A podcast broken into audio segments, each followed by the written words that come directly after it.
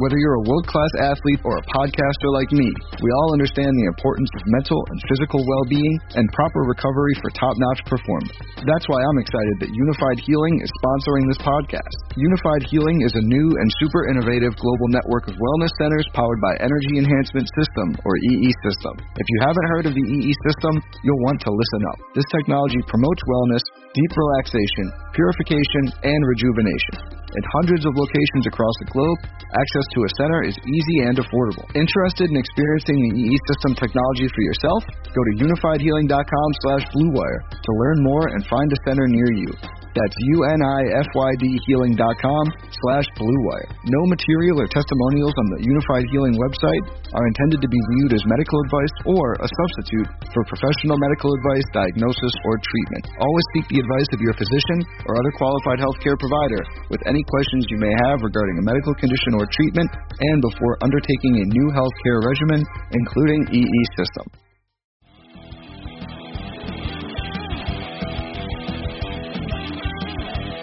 Welcome in to the Prospect Podcast. I am Chris Vasso from CBSSports.com, and as usual, I am joined by Matthew Coller. And on today's episode of the Prospect Podcast, we are going to dive into everything that we saw, all the observations we made in Alabama's demolition of Ohio State last night in the national title game, 52 to 24. Really wasn't ever a game, although it was close in score in the first half. It just always felt like Alabama was going to score every time they got the football, and Ohio State was going to really struggle and have to have a perfect drive to put points on the board. I thought the game was completely over when Ryan Day decided to kick that field goal. I think it was in the second quarter at some point. They had like a fourth and goal, or maybe it was even like a fourth and long from inside the 10 decided to kick the field goal, made it 21-17, and this is an Alabama team that you cannot kick field goals against. But we're not going to go into the ins and outs of the games. We're obviously going to talk about the prospects, and there were loads of them, mostly on the Alabama side uh, in this podcast. Got to start with DeVonta Smith. 12 catches, 215 yards, and three touchdowns in the first half. A lot of those were national title game records. And Matt, correct me if I'm wrong or if I just wasn't seeing this the right way. When they flashed, I think when he had 11 catches for like 200 yards, it felt like he had like four catches for 50 yards. He was that smooth and effortless in the first half, and we saw the entire skill set from DeVonta Smith. What did you take from those first two quarters from the Heisman winner? Well, I mean, to start with, he just looks like a polished receiver who's ready for the NFL, which, you know, a lot of these guys, when they come out as top draft picks, it's based on athleticism, projection, upside, and not always, hey, this guy is a great route runner. He looks like a technician. And then he just has this explosiveness to him that maybe it is because he's so light. I know that that's going to be the biggest debate. Do you really want to draft a guy that's under 200 pounds at the wide receiver position, but maybe there's just this extra level of quickness and fluidity because he isn't carrying the extra pounds. I don't know. Uh, but it really looks like guys that you watch on Sunday already. And normally you're trying to figure out, well, can he kind of shore that up or can he figure this out? Or, uh, you know, he's running by people with his pure speed in college. I remember this with Henry Ruggs. Like he was so much faster than everyone else in college. It's like, uh, our NFL guy is going to slow him down. And they, you know, they did to some extent. They didn't to some extent. But with Smith, I think he really matches up to the things that you say um, are, work out really well in the NFL, creating separation, route technique, um, being able to be on the same page with your quarterback, which seems to be a huge deal for them. And then a lot of it too is also scheme. I mean, and this is the hardest thing, and I'm sure that we'll talk about this throughout the podcast is – a lot of times guys are running wide open. And when we discuss whether Mac Jones is an NFL quarterback, that's another thing to factor in. And I think it's hard with Alabama prospects now, and not so much with Smith. I think he's a clear cut NFL prospect. It maybe will go in the top 10, 15, or even higher than that. Uh, but you know, with a lot of these players we're going to talk about, it's always the question of, are you just playing on the greatest team, and and that's what is boosting you? But I don't think that's the case with DeVonta Smith. I I think he's the real deal. Well, two observations that I made that kind of speak to the points that you made early on. there was a tackle of DeVonta Smith, like in somewhere in the first half, where he got like thrown to the ground pretty hard by I think a safety, like one of Ohio State's strong safeties, and you just got this sense of like, ooh, that's that could be what's going to happen to him at the NFL level. That he's going to get like thrown to the ground really hard because he is listed at 170, 175 pounds. But what you said about his fluidity, I write that a lot in scouting reports. We probably said that multiple times already on these podcasts, like, like a fluid athlete. I don't know if I've ever seen a wide receiver who is as fluid as DeVonta Smith. Some of those swing passes to him against Ohio State, he is immediately in top gear, and it doesn't look like he's straining his body whatsoever.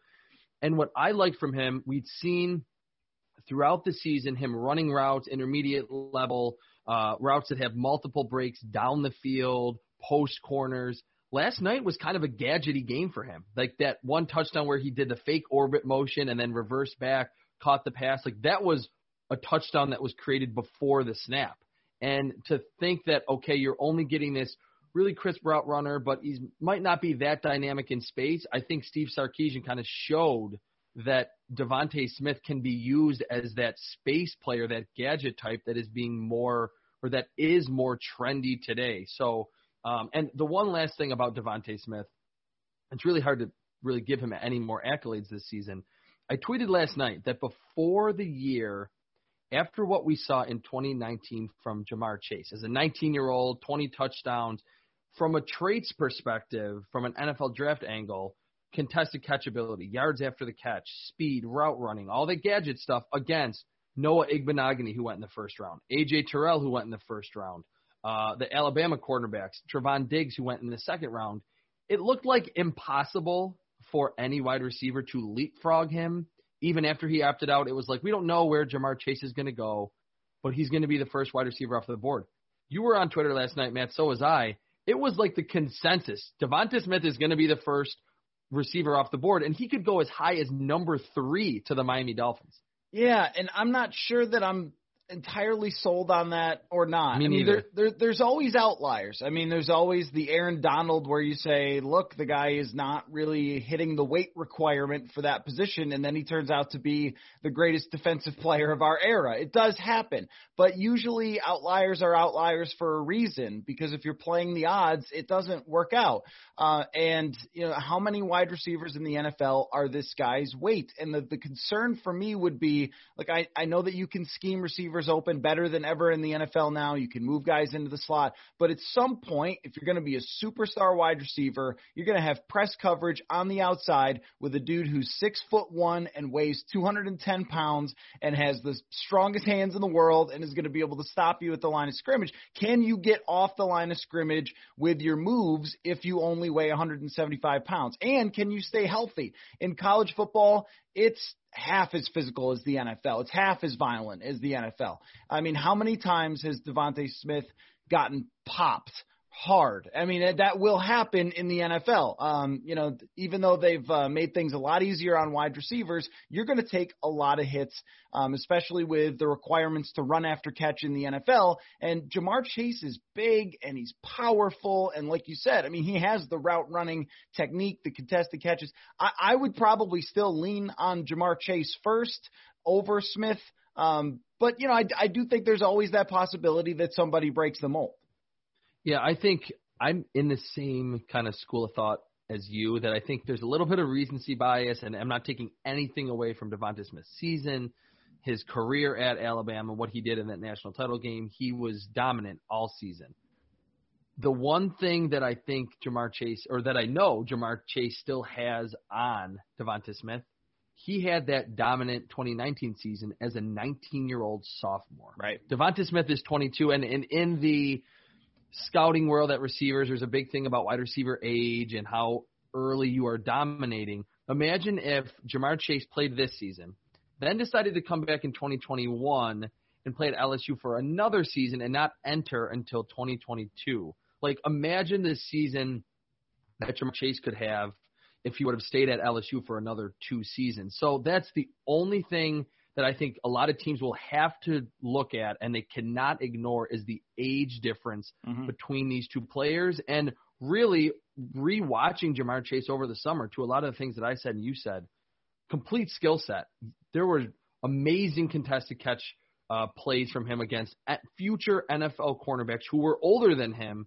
The yards after the catch was out of control. The route running was there, and I think he's a little bigger and more physical, of course, than DeVonta Smith. So it will be really fascinating to see. I do think, though, some teams and some GMs will have DeVonta Smith as the number one wide receiver in this draft, and we'll see if I mean always after the national title game, there is bowl game bias that a lot of times fizzles out as we get away from it, and even yeah. as we get into the combine in March and April. Uh, but with just how lauded of a season he just had, and how everyone loved that a wide receiver won the Heisman Trophy and he's a skinny kid, uh, that I think there is some staying power. And really, it's a fun thing for us to talk about, but it doesn't really matter. I mean, I've, I've said that before, and, and I'm going to continue with that thought that I don't really care where he gets picked. He's still a first round prospect. And if Ja'Marr Chase goes ahead of him, that has it's nothing. It's not shameful for DeVonta Smith, but it's crazy that after what we saw from that LSU team, that their star receiver uh, got leapfrogged to in a lot of people's minds by this six foot, 170 pound wide receiver from Alabama. Yeah, no, right. And uh, I will say that wide receivers do come in all shapes and sizes. I mean, mm-hmm. there's uh, you know, guys who have been six foot six who have succeeded in the NFL, and then there's Cole Beasley at five foot nine who's succeeded in the NFL, or uh, you know, also all, all sorts of guys. That uh, you know, Cooper Kupp. I remember when he was coming out, it was well, you know, his forty is not that great and all that stuff. And, and then he was become, old too. Yeah, that's right. That's right. And he's become you know a star wide receiver in the NFL. So there are a lot of different ways you can do it. Uh, I just think if you're giving me the two, um, Ja'Marr Chase is probably my pick. But that's that's not a diss, of course, of uh, DeVonta Smith. And going from one athletic marvel in DeVonta Smith, we have to transition to Najee Harris. I've been as enthralled with what I've seen from this running back this season as I have from DeVonta Smith. Like every week, DeVonta Smith was making plays, running past guys. You're wondering how he's doing it at his size. How about Najee Harris on the other end of the spectrum? 6'1, 6'2, 230 pounds. We talked about him, I think, on the first podcast that I think ultimately he will be a better value pick than Travis Etienne. I think at this point there will be teams that view him as a better running back prospect than Travis Etienne. I think Travis Etienne, I said it on that podcast, fits the mold of an Alvin Kamara. He's a little smaller. He's a little more of a slash and dash type. But Najee Harris last night, only 79 yards rushing, did have over 70 yards receiving, made a ridiculous kind of body control catch on a pass that was behind him for a touchdown in the first half some of the cuts he made in that game and he has made all season at his size, he is so loose hipped. I think he has great vision and awesome acceleration. At his size, he seems like again Le'Veon Bell in his prime to me with the soft hands, the ability to cut at that big. I, I think, and I wrote it at CBSSports.com this morning. He's up there in terms of, and I said athletic marvel, the big backs that I have scouted who I thought had all pro talent. Zeke Elliott, Joe Mixon, um, and Saquon Barkley. I think those three are kind of in their own class, in my opinion, the last five to seven years in terms of backs who just had the size, the athleticism, the power, could catch the football, do everything that you would like. If you were building a running back prospect, it would be one of those three. I'm ready to put Najee Harris into. He's a little older too. He's 22 years old. He was a senior. Some of those players came out after their junior year. Um, but I think Najee Harris will be, and yes, the running back position is devalued, but will be a really interesting prospect to see where he ultimately lands and how he plays right out of the gate as a feature back. And I think if we put aside the debate over running backs and just talk about him as a prospect and as a player, I mean, wow. There was a move that he made last night. Maybe this was after he caught the ball, which was a great catch. I mean, it was kind of a floating ball, and it was like, uh, you know, having to track that in the air and, and, you know, turn up field. But just a move that he made that kind of reminded me of Adrian Peterson from that, like you, you're mentioning the, the, the loose hips and the balance and all those things and the power that he has. I mean, if you're putting him into a, a decent situation that relies on the running back a lot and has a good run blocking offense, I mean, he could be immensely valuable for you. And I think that there's this focus on the playmaker, the Alvin Kamara, the Christian McCaffrey, which is right in my mind. I mean, guys who can line up in different spots and run bubble screens or go down the field. I mean, that's hugely valuable. But most running backs are catching swing passes out of the backfield, and then it's can you make a play? I mean, this is, you know, Dalvin Cook is a receiver out of the backfield eh, by his catch numbers, but he's mostly catching passes behind the line of scrimmage. Like not every running back is being asked to be that guy who goes downfield. So can you do that even a little? And I think that last night he showed that he can do that. He can track the ball. He does have soft enough hands to make those plays. He's not going to drop it when you throw it to him. And then when you get him in space, he is very hard to tackle. And a lot of the NFL offenses, they're drawn up to uh, put a running back one on one with a defensive back at some point. And him, like you mentioned, at 230 pounds with that type of elusiveness and power, I mean, that's going to be a very tough matchup for even NFL defensive backs. And so, you know, if you're a team that is already set in a lot of positions and you get into that second round, it makes a lot of sense. If you draft him in the first round, you're probably making that same, you know, value mistake. Um, and, and sorry, I know I said I wasn't going to talk about the running back thing, but like just by value, it's not a great idea to draft them in the top. But I mean, he is a guy that could uh, make a huge impact for a team right away that's ready to win. And the most important point to this running back discussion to kind of segue off that, um, what you just said, that a team that is ready to win if you want someone that can be a very important and big part of your offense for three or four seasons, again, we, I think you and I see eye to eye on this. Don't extend your guy. Don't give him this yep. crazy contract that you're going to regret. But for four seasons, if you can get Najee Harris at like a couple million a year or whatever it is for a second round pick today, because of what he can do out of the backfield as well. And they they've lined him up as a slot receiver this year. I mean, that touchdown was a long throw down the sideline. This is not oh you have to throw him a, a swing pass or a screen. Right. That does not fall into the category of of running backs don't matter. I, I think if you're a good team or you're on the upswing and you're just trying to say give your young quarterback more offensive weapons, get him Najee Harris in the second round and don't feel bad if there's any analyst saying that it's too early. You shouldn't pick a running back till the fourth round.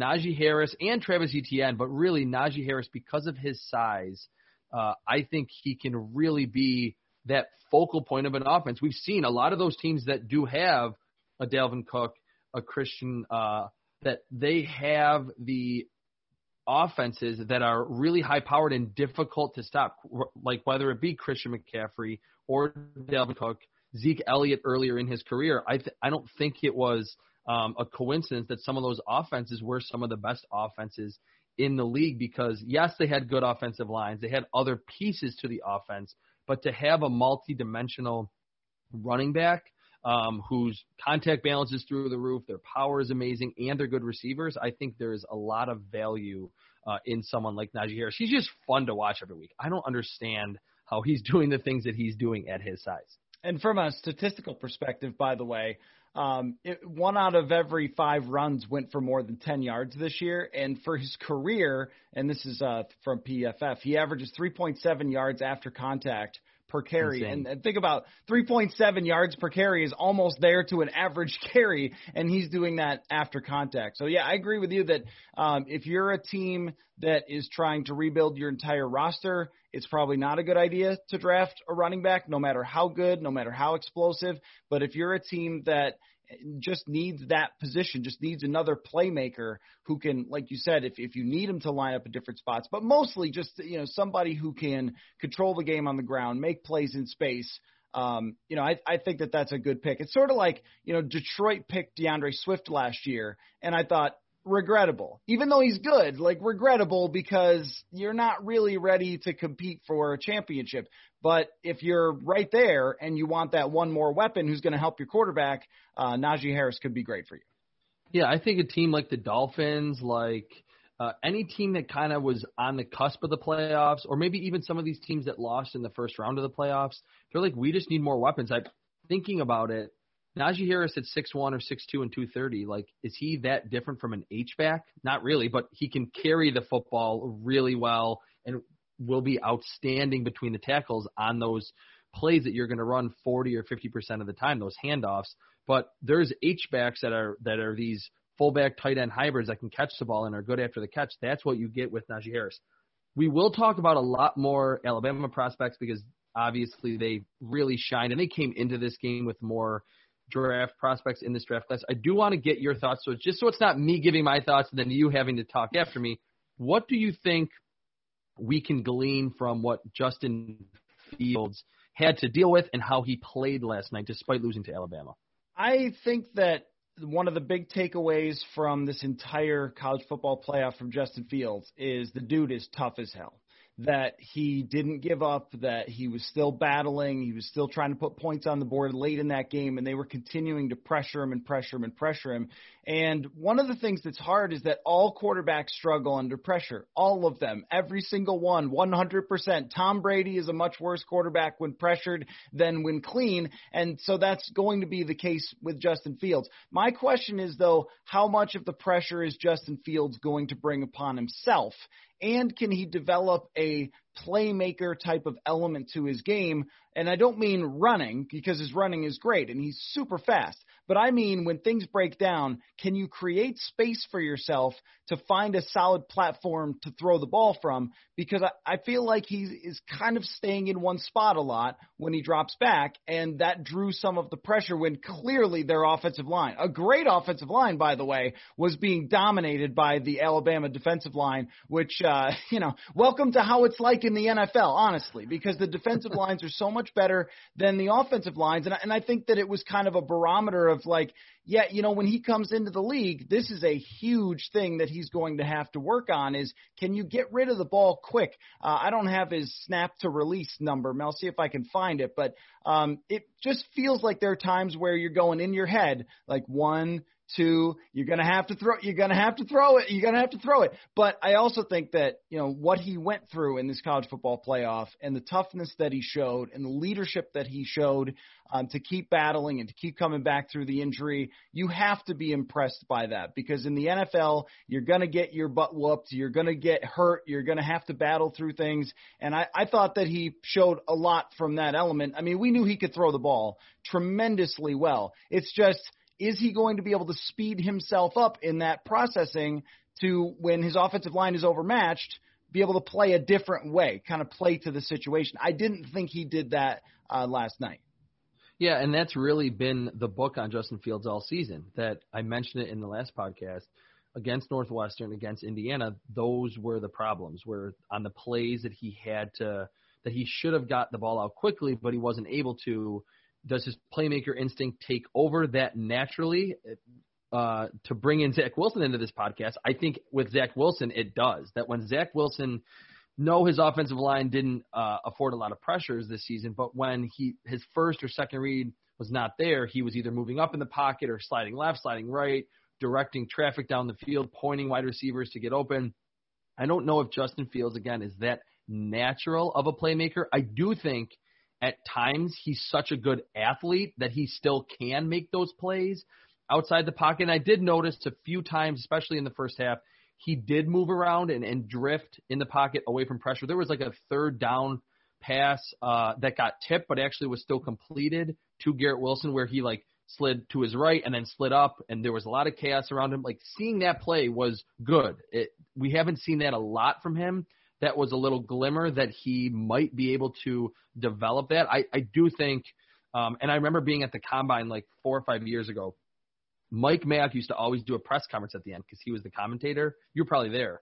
Yeah. That he said that he was telling a story that Kurt Warner told him that you either once you get to the NFL, you can either naturally move inside the pocket with chaos around you or not. Like that is innate. That is not a coach skill, and certainly by the time you have reached the pinnacle of the profession, making it to the NFL, Blaine Gabbert wasn't all of a sudden going to just become Drew Brees inside the pocket after he left Missouri.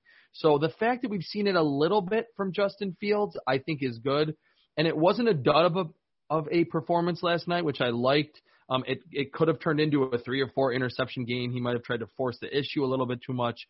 The touchdown to Garrett Wilson in the third corner on a corner route from the slot to bring it within what 14 or, or 20 points at that point to show that, like you said, that he has a lot of fight in him uh, and he can throw the football very far down the field with a lot of velocity and good accuracy. And then the toughness factor, I think that is what we're going to hear so much about throughout the pre-draft process that these GMs love. That that he was a gamer against Clemson. He threw for 500 yards, whatever it was, 400 yards. He had 600 yards of offense.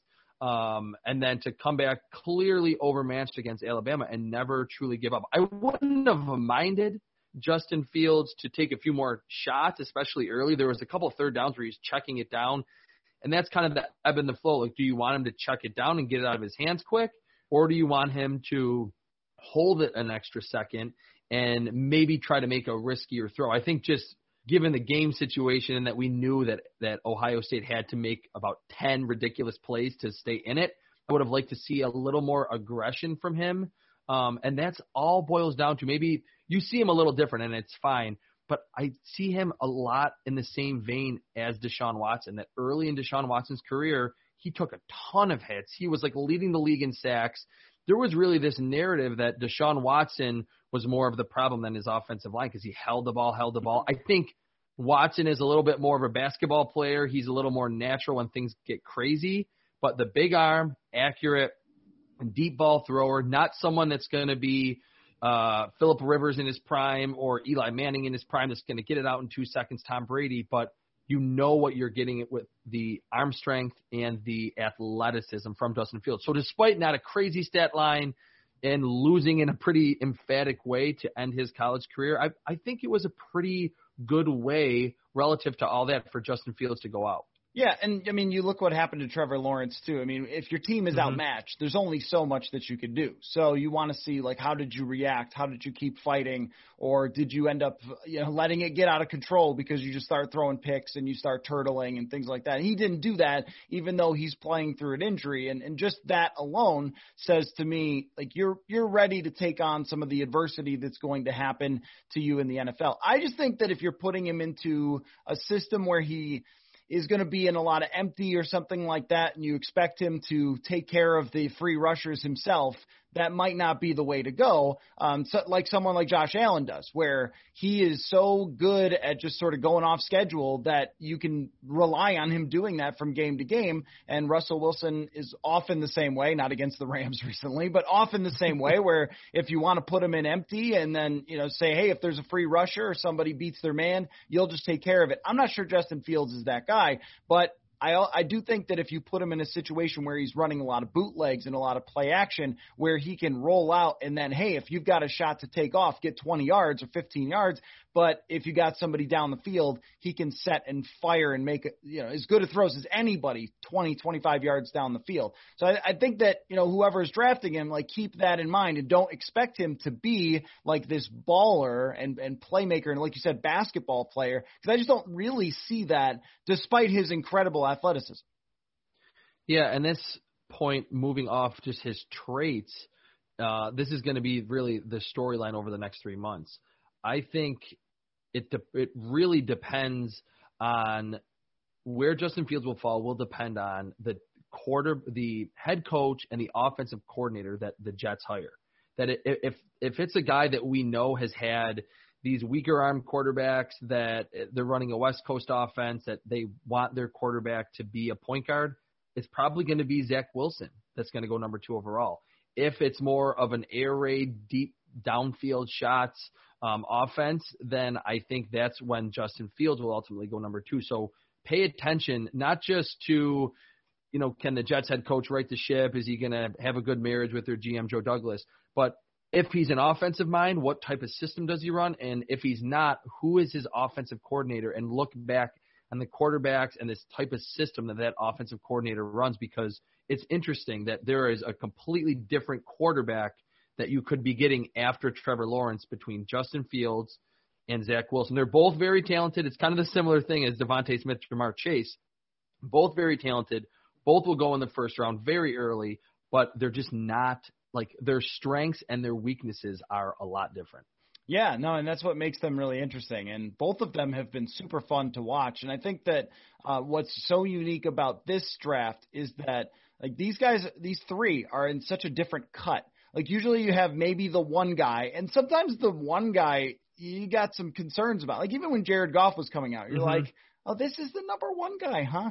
Like, but these guys, athleticism, ridiculous arm talent, playmaking ability between the three of them uh, is really incredible. I mean, what a, what a class! And then there's the you know the question about Trey Lance too. So uh, you know, yeah, I mean, I think that either one you take, Fields or Wilson, you are getting the nine out of ten type of caliber prospect. It's just how are you going to make it work? Because neither one of them, I think, is as good as Lawrence, where I, I think he'll make it work no matter what offense he's in.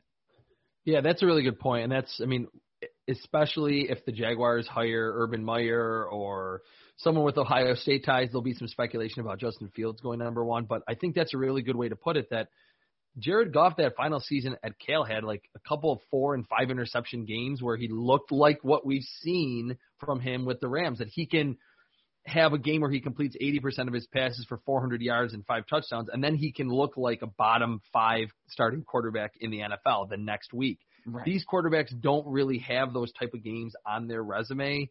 And outside of Zach Wilson, Lawrence and Fields have been these top recruits. They started early in their careers. They've looked way ahead of the curve. And then Zach Wilson was pretty much impeccable all season with his accuracy, the the playmaking skills. So yeah, this truly has become – uh, and it's finally lived up to the hype. There's every year you're always like next year's quarterback class is going to be so good. That's like a right. a tired draft community thought. It lived up to it, and then we got inserted Zach Wilson, and then we have this intrigue with Trey Lance. We talked a lot about quarterbacks. Let's go to the other side of the ball. I want to talk about Christian Barmore, uh, who I thought earlier in the season people were trying to make him into Quinnen Williams. He wasn't quite there yet down the stretch, I zeroed in on him the last four or five Alabama games, uh, and he was unblockable. He had seven pressures against Notre Dame. He had four last night, a tackle for loss. He's kind of that typical Alabama offensive lineman. Like you don't want to scout the helmet, but he's stronger than everyone. He looks like he's 35 years old. He's like 21. Um, very quick off the ball, uses his hands very well, and going from offense to defense and going from a strong quarterback class, this is a really weak defensive tackle class. So I think talk about bowl game bias too. What he what Christian Barmore did against Notre Dame and in this national title game against a really good Ohio State offensive line, like you mentioned, he completely dominated. I think he is the consensus top defensive tackle. And if a team, maybe like the Minnesota Vikings, needs to rebuild that defensive line and wants someone that's well rounded, that's powerful, that's quick, and that is pretty good with their hands and still young, where you feel like you can develop him. I really like what I've seen after not being super impressed with Christian Barmore and thought it was more hype than substance. He really looks like a legitimate top 25 pick to me. I love that you mentioned how old he looks. I'm like, can we get a you know birth certificate? It's like A'Shawn Robinson 2.0, yeah. it's it's would like uh when you played little league and some kid would would show up that was six feet tall and the other parents would be like, okay, all right, we got to check his birth certificate. How old is this kid? Same thing with Christian Barmore uh, or Christian Beastmore as we could call him. Am I right? Okay, I'll stop. Uh, but you know, last night, I mean, he was on the list of to me the top one or two or three most interesting guys to watch in this game because nothing that Justin Fields did last night outside of some completely disastrous performance or unbelievable performance would have changed my opinion on where he's going to go, what I think of him as a prospect. Like, okay, he's he's great even if this doesn't go well. He's still a top 3 pick to me. With Christian Barmore, I really wasn't sure what to expect going into the college football playoff. And after he took on a Notre Dame offensive line and, and beat them handily, who, that is really talented, thought, okay, now you got a couple of interior linemen here on Ohio State that are expected to be draft picks. So what are you going to do against them? And against NFL caliber talents, he annihilated them. I thought he was he had a case if if not for DeVonta Smith, he had a case for the best player on the field. It was like every time Justin Fields was dropping back, even if the PFF didn't count some of them as pressures, you just saw him walking his guy back. You saw him beating his man, and I think that you know when you're talking about what teams are looking for, nobody's going to get Aaron Donald, of course. But interior pressure is just killing teams if you have guys who can do it. Even uh, in that Buffalo and Indianapolis game, DeForest Buckner was a problem for the Buffalo offensive line, and and you saw how much Indianapolis gave up for DeForest Buckner and then paid him. Uh, those beasts are hard to come across, and you know Christian Barmore, like you said, some people were a little more down on him, but I think in this case. I'm I'm going to go with the bowl game bias because it's also the competition who you're playing and the big stage. And this guy to me wanted to show off what he could do, and he really did it. Specifically to your point, not just oh they played two power programs in Notre Dame and Ohio State. There are future NFL players on the Fighting Irish offensive line and on the Buckeyes offensive line. Wyatt Davis, Josh Myers, um, Liam Eichenberg, Tommy Kraemer, like they're players that are are getting top 100 buzz, if not first or second round buzz. And a lot of the times, what we've seen in the Nick Saban era at Alabama, they have these A'Shawn Robinson types that look like they're 40 years old when they're like 19, and they're so big and they're so strong, so powerful, uh, and they make a lot of tackles for loss or, or at the line of scrimmage. They're great run defenders. And the guys who have actually, and it took Quinnen Williams a year and a half to get there, but you need obviously to have the quickness and the pass rush ability. And I think Christian Barmore in a limited role last season and then more of a full time role this year, especially down the stretch in December and January, showed that he's not just someone, okay, he's overpowering weak offensive lineman and can, you know, set a strong edge or can two gap. He can get up the field and into the backfield get those tackles for loss just on individual athleticism alone and push the pocket with a bull rush and with pass rushing moves. So if there are those teams out there again, like your Vikings, that need defensive line to be reconstructed, you could two weeks ago, three weeks ago, you'd say, man, this class is terrible. And we've seen so many good defensive line classes over the past two or three drafts. Christian Barmore, I think, kind of stands alone. Now, I, I'm not positive about this. I haven't watched every defensive tackle out there. But I think to see the quickness and the pass rushing ability and knowing what you're going to get from an Alabama coach defensive lineman that's going to be good against the run and get off blocks. Christian Barmore against the top competition, like you said, had a really strong performance, and you can lock him probably more than any player outside of the quarterbacks into the first round because at his position, I think he's that far ahead of everyone else. Okay, at the same by the same token, are we downgrading the interior offensive lineman from Ohio State here? Um, I mean, I, I don't know if that's fair because Barmore is a beast and he clearly uh, ramped it up for these games. But I didn't come away exactly as impressed as I thought I would. Yeah, Wyatt Davis didn't play in the second half. He got hurt lower body injury, and he what's interesting about him, and it's kind of the uh, mirror of what I just talked about with obviously being uh, a pass rushing defensive tackle is more valuable than being a, a run stuffing guy. Wyatt Davis came into the season and through September, October was the consensus top guard. And you watched him, and I watched him over the summer and said, okay, like he's squatty, he's a great run blocker. He's actually pretty athletic for being kind of this fire hydrant type of guy. And you didn't see a lot of pressure, him giving up a lot of pressures last year because so many of those Big Ten rushers were just trying to bull rush their way, did not have a lot of pass rushing plans. Uh, so you thought, okay, he's got a pretty good anchor. Last night in the first half, he was facing Christian Barmore and some other players that will eventually probably be first round picks from Alabama that had pass rushing plans that are as strong as him and have a really quick first step off the line of scrimmage. I think you do downgrade him a little bit for the same reasons that you give Christian Barmore a boost. He was facing the best competition. He's not facing former insurance salesmen, and I don't think he was up to the test in that first or up to the task in that first half from a pass blocking perspective. I still think he'll go in the second round, and if there are some teams late in the first that after a bunch of offensive tackles are already off the board, he could land there. But someone that was like originally mocked to be this uh, top 10 or top 15 pick, I think we kind of saw throughout the season and then culminating with what happened against Clemson and then really against Alabama that Wyatt Davis is a good, strong blocker, but he's further ahead on run plays as he is when his quarterback's dropping back to pass. Yeah, and his numbers back that up from PFF that his pass blocking numbers are just kind of meh, and that it, that would be a huge concern for me to draft him in the first round. I, I don't think that mm-hmm. you should ever draft anyone in the first round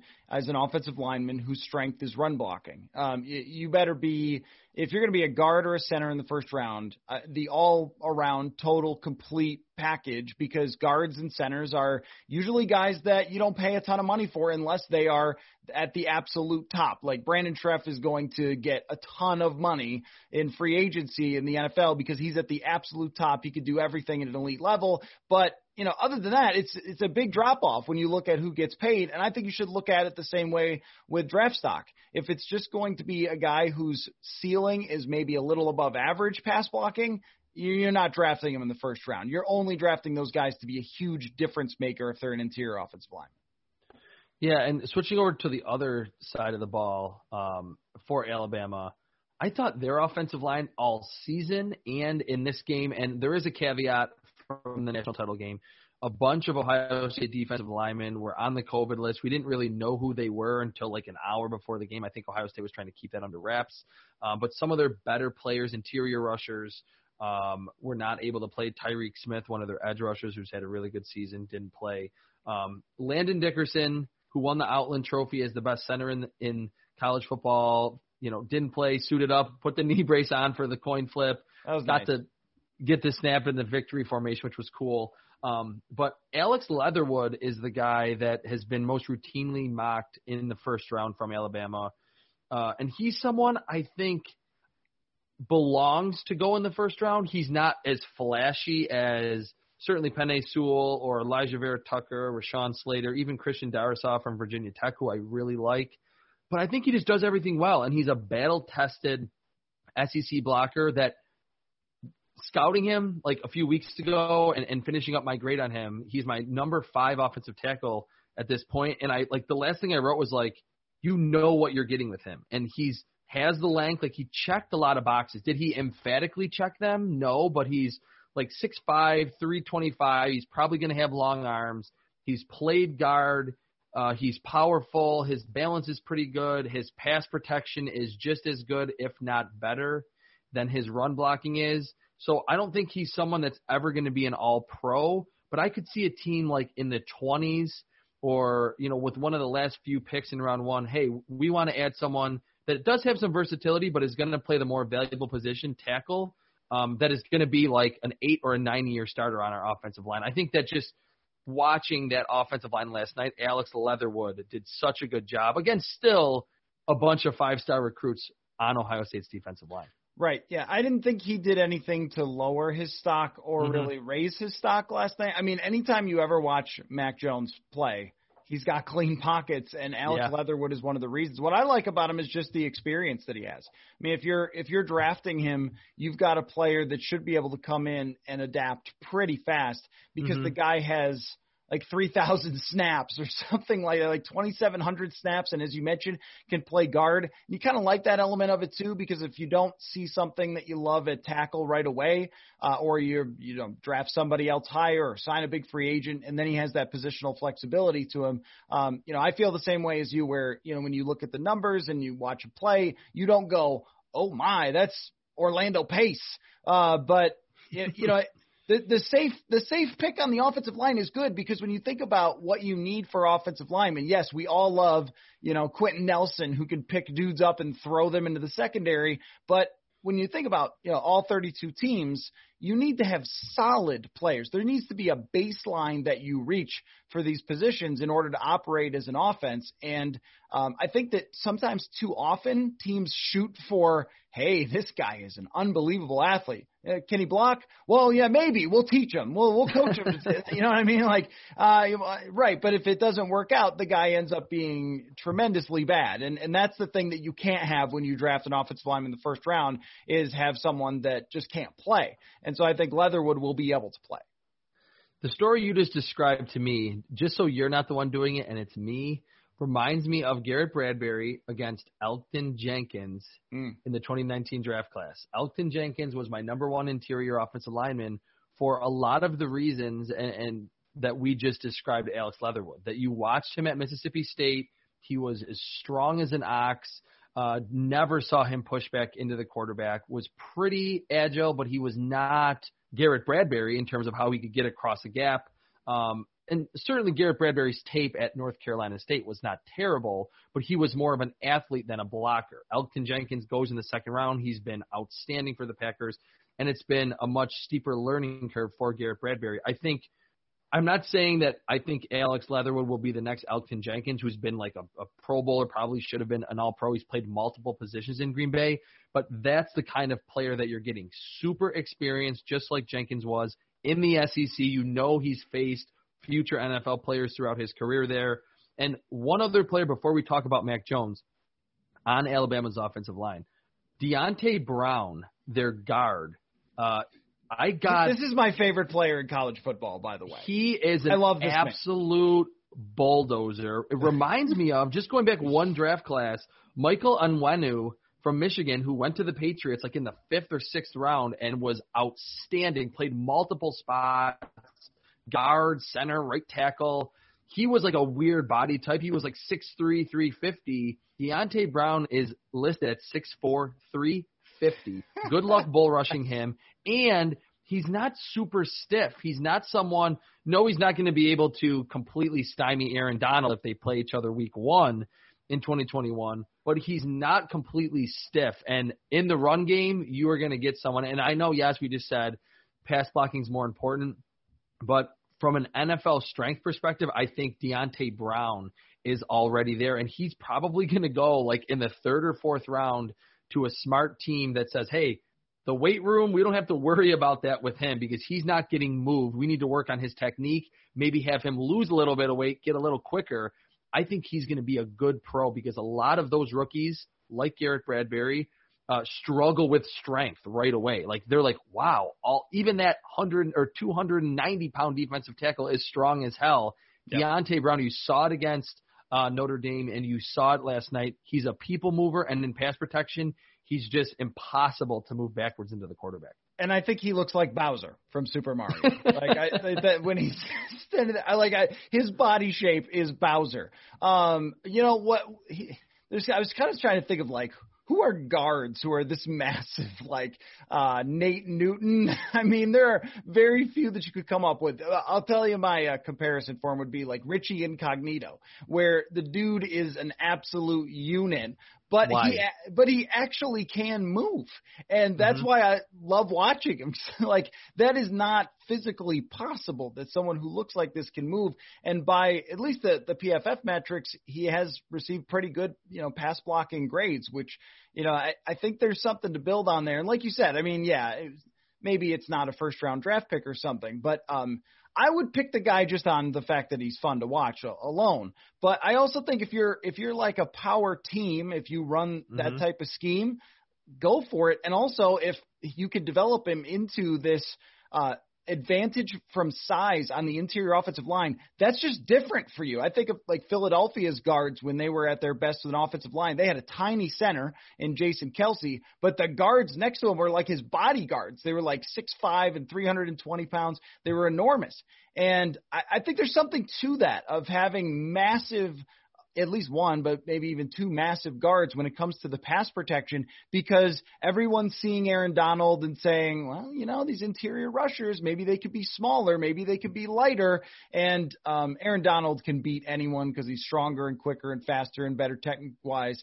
But not everyone's Aaron Donald. So the rest of the guys, if you're if you have a 280 pound defensive tackle who their team drafted to try and be Aaron Donald, and your guard is 350, again, I think it gives you a pretty good advantage that you normally don't get because a lot of guards are 290 to 310. Yeah, definitely. So he's a name, Deonte Brown. Day two, maybe, depending on what he does at the combine. Probably early day three when he gets picked, Bowser will have been just selected yeah. and will be entering the NFL. He's someone, and again, Michael Onwenu, I remember watching him, very similar tape that you were surprised at how well he moved at 350 pounds in college, and he had a fantastic season. Is really a foundation for what the Patriots are building on their offensive line um, in the future. So you don't just need to be a 300 pound blocker that can really move. If you can just physically overwhelm at the point of attack, I think there still is some value there. All right, I gave you the floor for Justin Fields. I want to do the same for Mac Jones. I think I have a, a hunch that it's a similar answer that nothing really changed. But what, not even from this game, how do you view Mac Jones as a prospect, and how hard is it to again glean what he's done this season, playing behind that offensive line that we just praised with DeVonta Smith and Jaylen Waddle and all the talent at Alabama? Okay, I'm, I might get old takes exposed for this, but I'm just going to say it because this is what I think. If the quarterback has the same body type as me, I'm not picking him in the first round. I'm sorry. It's that just, picture like, last night was bad. It was bad. I like. I mean, even you know Baker Mayfield and quarterbacks that we don't think of as freak athletes are usually cut up because they're pro athletes and it's the NFL in 2021. I mean, you just this is an NFL. If you watch the playoffs, where yeah, and, and like Jared Goff is in it, um, and he's not the greatest athlete. Jimmy Garoppolo is a real good athlete, but not like Lamar Jackson level. But if you're not Tom Brady or Drew Brees in terms of your pocket presence, getting the ball out insanely quick, like just bat bleep crazy processing that's all time great. If you're not one of those guys, what are you making up for it with? It's usually athleticism. And we look at those top guys that we talked about Justin Fields, Zach Wilson, um, you know, Trevor Lawrence, Trey Lance. These guys are all next level athletes with next level arms and, and the ability to run and, and fire rockets down the field. And I mean, Mac Jones is none of those things. And Mac Jones seems to me like a guy that a team would be pretty thrilled about drafting in like 2006 or 2005, um, where, you know, a lot of you know, your success was built on the run and then play actions off that or, you know, maybe operating at the line of scrimmage and throwing quick passes and stuff like that. And we see now it's how much can you attack down the field is the NFL in today's game. And I'm just not sold on does he have a strong enough arm? Is he a good enough athlete? I, I like a lot about him as a second round pick, as a like an uh, you know Andy Dalton kind of level player that is not going to change your franchise, but could have a very long and successful career bouncing around for different teams in the NFL. But there's just a baseline to me that he doesn't meet. Yeah, I'm pretty much with you. It's been so weird watching Mac Jones' season that like when he has a game like he had in the national title game against Ohio State, 400 yards, 80% completion, whatever it is, five touchdowns. It's like those games that are so ridiculous from a stat perspective have actually like worsened his stock to me because you you watch the game and you go, oh, swing pass to DeVonta Smith, bubble screen to Najee Harris, uh, wide open target to John Metchie. Like the stats are there, and he had, I think his yards per attempt finished at the exact same rate as Tua Tagovailoa two years ago, like 11.3 yards per attempt. And I don't know if I've said this on this podcast yet, but I've definitely tweeted about it.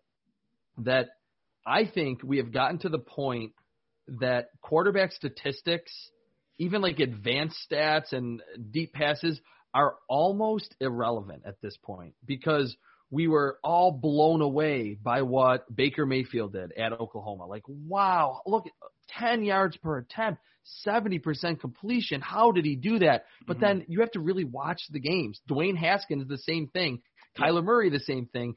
Jalen Hurts, the same thing. And none of these quarterbacks, oh, when they haven't had an advantage at every position, have not been able to really come close to that type of efficiency. So, I, it's like I see Mac Jones have these big games. I'm just like, oh, this is kind of a bummer because we're not seeing anything from him. I think he he is good down the field with his accuracy, but like you said earlier, a lot of those throws are from a clean pocket to a wide receiver who might only have three or four steps sometimes, and sometimes he has five or six steps on the cornerback. right. So I I think he's and watching him last night and when they said that it was Nick Saban's sixth national title at Alabama. I was like, okay, one was with Tua and Jalen Hurts. I don't know what makes Mac Jones that different from like a Jake Coker or an AJ McCarron or a yeah. Blake Sims. Like there was always as Alabama became more of a juggernaut on offense over the last like six or seven years, there have been all these like kind of random quarterbacks that have won national titles that are kind of blah prospects that went like in the fourth round or were not drafted, and maybe they were in a camp for a season. Uh, but a lot of which didn't ultimately pan out in the NFL whatsoever. Like, I don't know what makes Mac Jones better than all those prospects who have come before him at Alabama. And again, you don't want to scout the helmet, but I think in a way with Alabama you kind of have to because the environment has been so similar for all those quarterbacks. And the most decorated one, Tua Tagovailoa, had kind of a disappointing rookie season. And I wrote it before, and this is the last point that I'll make. I wrote it before the national title game that Mac Jones kind of reminds me of Tua. Like, and I think Tua is a better athlete, but I don't think he's a great athlete. They Right. have good but not great arms. You saw them hit a lot of deep throws, but not a lot of tight window passes, and their stats were elevated. And saying that a year ago, you would say, "Wow, you think Mac Jones should be a, a top five pick?" I don't feel nearly as good about Tua's future now as I did a year ago. And that was my one concern about Tua was was if the environment isn't as good, what will happen? And the environment wasn't as good in Miami, and he had some ghastly performances from an efficiency standpoint. So if Mac Jones went in the third round, I I don't I don't think that would be ridiculous at all. Even if he gets picked later, he has had a tremendous career. Hats off to him. Um, but in terms of a, a first round caliber player, I just don't see it. There's a Mason Rudolph comparison maybe here with the crazy numbers and throwing down the field to open wide receivers. I would just say that when it comes to quarterbacks, most people can't do this. I mean, it's like you know, Yeah.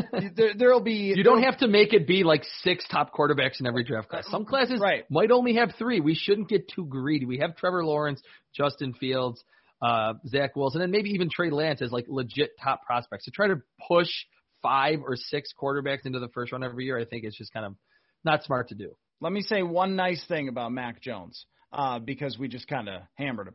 Uh, he doesn't make a lot of mistakes. And and that's True. something, and that is something that will keep Teams will you like that. in the NFL, right? That you can have a, a journeyman career, a backup career, and maybe even be a starter if you end up on the right situation. Because the thing that with top prospects, I always get really worried about, and this is like the Sam Darnold thing, is well, yeah, he led the nation in interceptions, but that's no big deal. Like, no, that's a big deal. you know, like, or he was Yeah. sacked this number of times, or he fumbled this number of times. Like, I think Mac Jones is really good at being safe and avoiding mistakes and throwing to open wide receivers. And if you can be the guy who could be a 500 quarterback doing that, then you're going to have a career in the NFL. It's just I'm not drafting anybody who can't become a superstar with a first round pick at quarterback.